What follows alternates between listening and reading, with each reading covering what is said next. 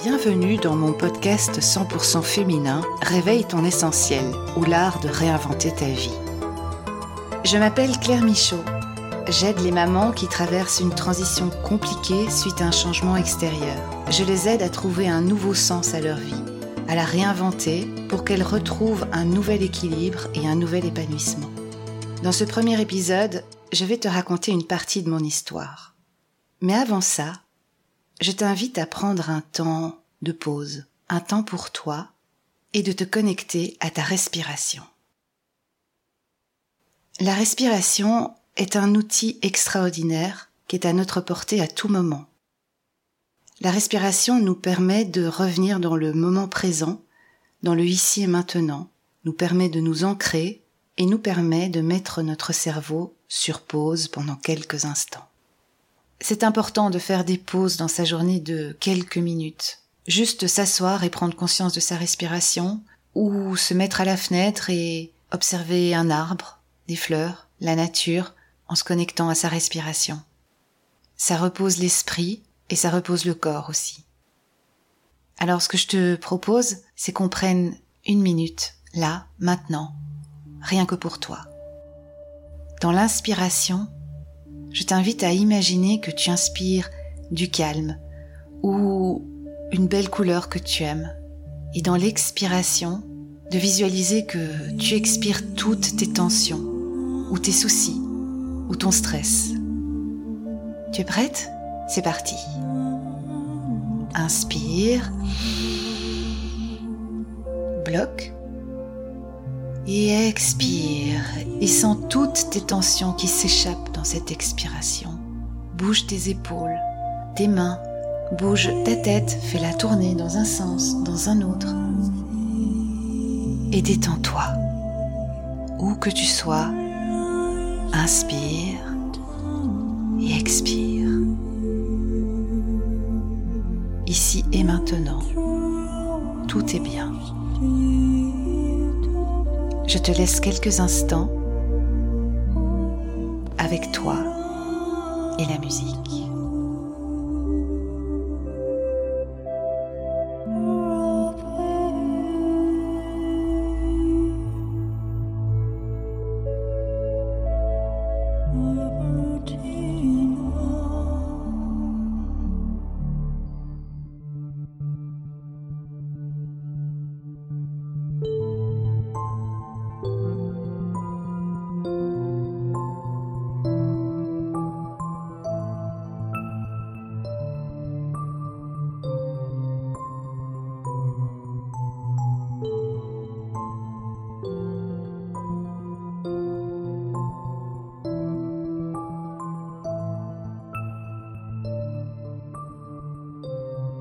Cet exercice-là de me reconnecter à ma respiration, je l'ai appris il y a des années. Et aujourd'hui, c'est devenu naturel. C'est un peu comme me brosser les dents. Dès que je me sens un peu tendue ou angoissée ou que j'ai peur, je m'arrête et je respire. Et je regarde aussi la nature. Même si je suis en ville, j'essaye de, de trouver quelque chose qui va connecter mon regard à la nature parce que moi, ça me fait du bien. Chacun a son rituel, évidemment, mais vraiment, la base, c'est la respiration. Revenons maintenant au sujet du jour. En 2012, ma fille, qui est mon aînée, m'annonce un matin qu'elle veut prendre une année sabbatique avant de continuer ses études supérieures, qu'elle voudrait partir trois mois en Angleterre et six mois en Amérique du Sud. Je me souviendrai toujours. Quand elle m'a dit ça, il y a une partie de moi qui a fait pause. Je l'ai regardée et j'arrivais même plus à parler. J'étais pas préparée à ça. Alors oui, bien sûr, elle me l'avait déjà dit. Ça faisait quelques mois qu'elle disait qu'elle aimerait bien voyager, qu'elle avait pas envie de continuer ses études tout de suite, qu'elle avait envie d'apprendre les langues. Mais euh, je pense que quand le cerveau a pas envie d'entendre quelque chose, en tout cas le mien c'est comme ça qu'il fonctionne, il n'entend pas. Et donc là, elle me met au pied du mur. Et évidemment, je peux pas l'en empêcher parce que parce que je sais qu'elle est assez mature pour faire tout ça. mais je me rends compte que moi, je suis pas du tout prête et je suis pas du tout mature. Enfin, mon côté maman est pas du tout mature pour vivre ça. Et donc je suis balancée entre des émotions très positives, de fierté, d'enthousiasme, et des émotions super négatives. Je suis triste, je me sens abandonnée, mon côté maman est, paniqué de ce qui pourrait arriver à mon bébé. D'ailleurs, je me souviens à l'époque, je disais aux gens en rigolant, mais, mais je rigolais parce que parce que c'est ma façon à moi de d'essayer d'alléger les choses. Je dis oui, ma fille, elle va affronter le monde. Mais non, ma fille, elle voulait découvrir le monde. Et moi non, j'étais affrontée, comme si le monde était parsemé de dangers, comme si ma fille allait partir telle une guerrière dans des milieux hostiles et super dangereux. Donc tout ça ne faisait que refléter ma peur, ma peur profonde. Et en même temps c'est normal parce que le rôle viscéral d'une maman, c'est de nourrir nos enfants, mais aussi de les protéger. Et je me rends compte que ma fille, je l'ai pas vue grandir. Et là, elle me dit, j'ai plus besoin de toi, je vais découvrir le monde et je vais me débrouiller toute seule. Alors à ce moment-là, mon mal-être, j'en parle pas trop, je, je le laisse au fond de moi. J'y fais pas trop attention. Le jour du départ, la première fois qu'elle est partie, elle allait en Angleterre. Donc je la dépose à la gare. Et là, je me souviendrai toujours. Je la prends dans mes bras, je la serre fort et j'ai une boule dans la gorge. J'ai le cœur qui explose en mille morceaux et je vois qu'elle pleure aussi. Mais, mais je me retiens parce que, parce que j'ai envie que, j'ai envie de la pousser, j'ai pas envie de la culpabiliser. Et elle s'en va. Et à un moment donné, elle se retourne, elle me fait signe. Et là, je, bah, je m'écroule. Enfin, je m'écroule. Façon de parler. Je rentre chez moi, je sais plus trop comment, euh, j'ai repris ma voiture, mais je sais plus trop comment euh, je suis rentrée parce que parce que je pleurais, je pleurais, je pleurais. Et puis euh, j'ai foncé dans mon lit, je me suis enveloppée dans ma dans ma couette et j'ai pleuré toutes les larmes de mon corps. Mais j'avais encore deux fils à la maison. Donc bah je me suis dit ça passera, elle est en, en Angleterre, je me raisonne. Je me raisonne, je me dis c'est pas la fin du monde, c'est normal. Et puis les gens autour de moi me raisonnent aussi, dans le sens ils me disent mais attends, mais c'est génial qu'elle fasse ça. Et, oui, oui, mais je ne parle pas de moi et, on ne parle pas de moi non plus, on ne parle pas de ce mal-être. Je ne sais pas ce que je vis à ce moment-là, mais c'est pas agréable, c'est pas confortable.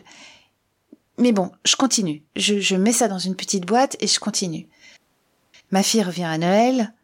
Et trois semaines plus tard, elle repart en Amérique du Sud. Alors ça, c'est la même scène, mais à l'aéroport.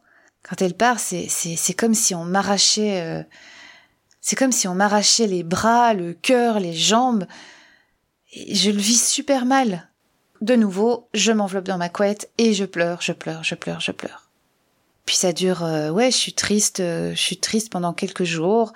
Puis j'ai de ces nouvelles et et voilà, mais je je continue, je continue parce que parce que la vie continue et, et j'ai mes deux autres enfants et, et je me dis chaque fois que ça passera. C'est pas passé. Ça s'est même amplifié.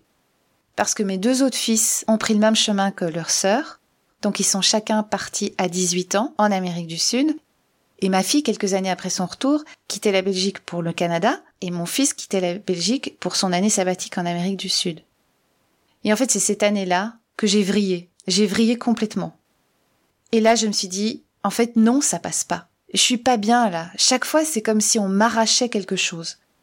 Et je commence à en parler autour de moi. Je commence à expliquer que je suis super fière de mes enfants, mais que c'est jeune pour partir de la maison et que, et que je me sens mal et, et que j'en ai marre de les voir partir.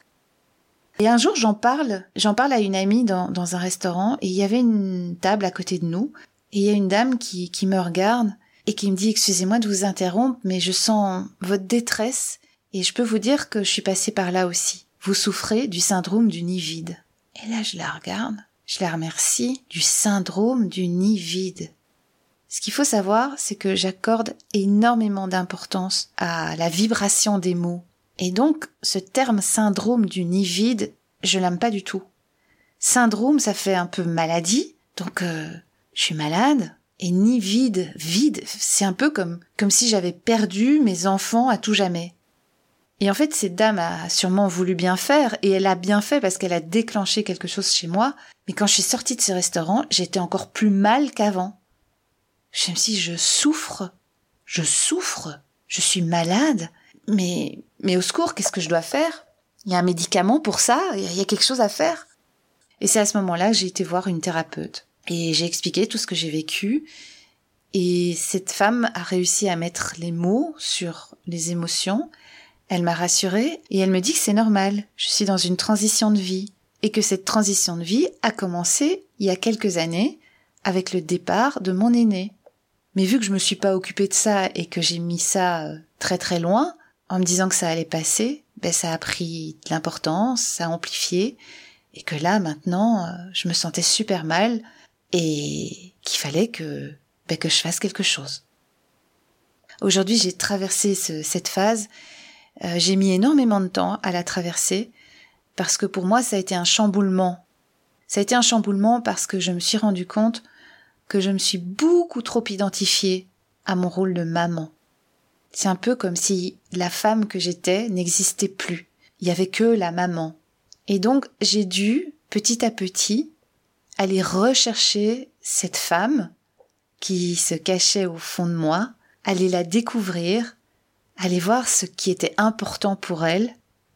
Enfin, je peux dire pour moi maintenant, parce qu'aujourd'hui je suis cette femme, mais je suis aussi une maman. En fait, je me suis rendu compte que mon rôle de maman ne s'était absolument pas du tout arrêté. Le nid n'est pas vide. J'ai dû évoluer en même temps que mes enfants. La maman que je suis a, a mûri. Et depuis que j'ai compris ça, la relation avec mes enfants est beaucoup plus fluide, beaucoup plus sereine. Je parle de moi, ils parlent d'eux. Il y a vraiment quelque chose qui a changé, quelque chose qui a évolué. Mais bon, ça, je t'en parlerai dans un, dans un autre épisode. Si je t'ai raconté tout ça aujourd'hui, c'est parce que je trouve que ce moment-là, ce moment où les enfants quittent la maison, est un moment qui est compliqué à vivre pour les mamans que nous sommes, pour la maman que tu es.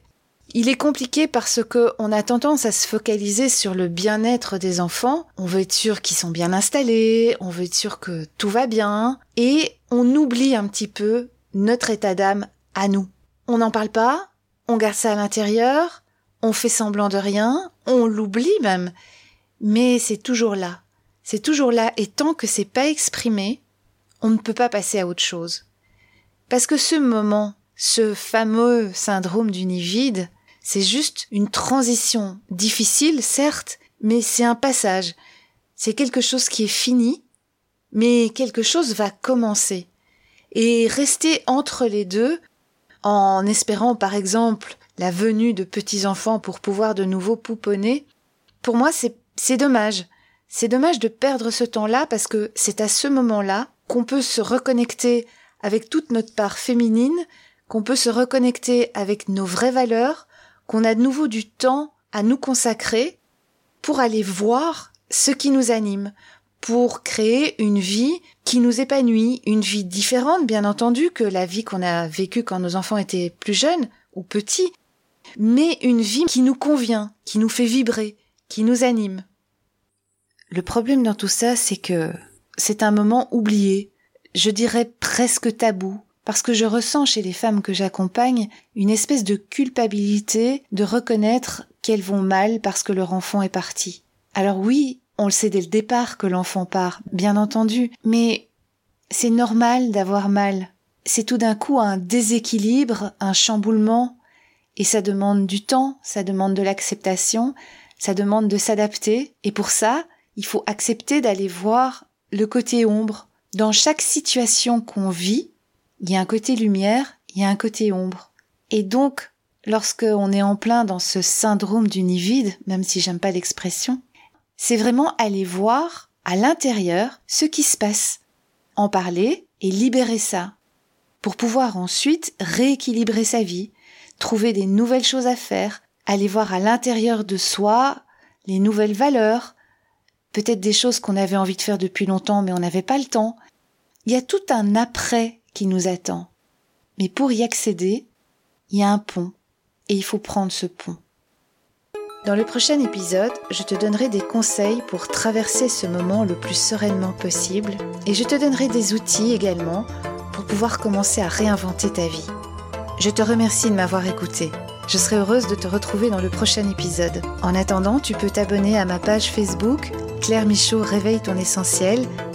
Si tu as envie de recevoir des outils, des clés, des conseils pour réinventer ta vie, pour te créer une vie qui te convient et qui t'épanouit, abonne-toi à mon podcast. À très bientôt. Au revoir.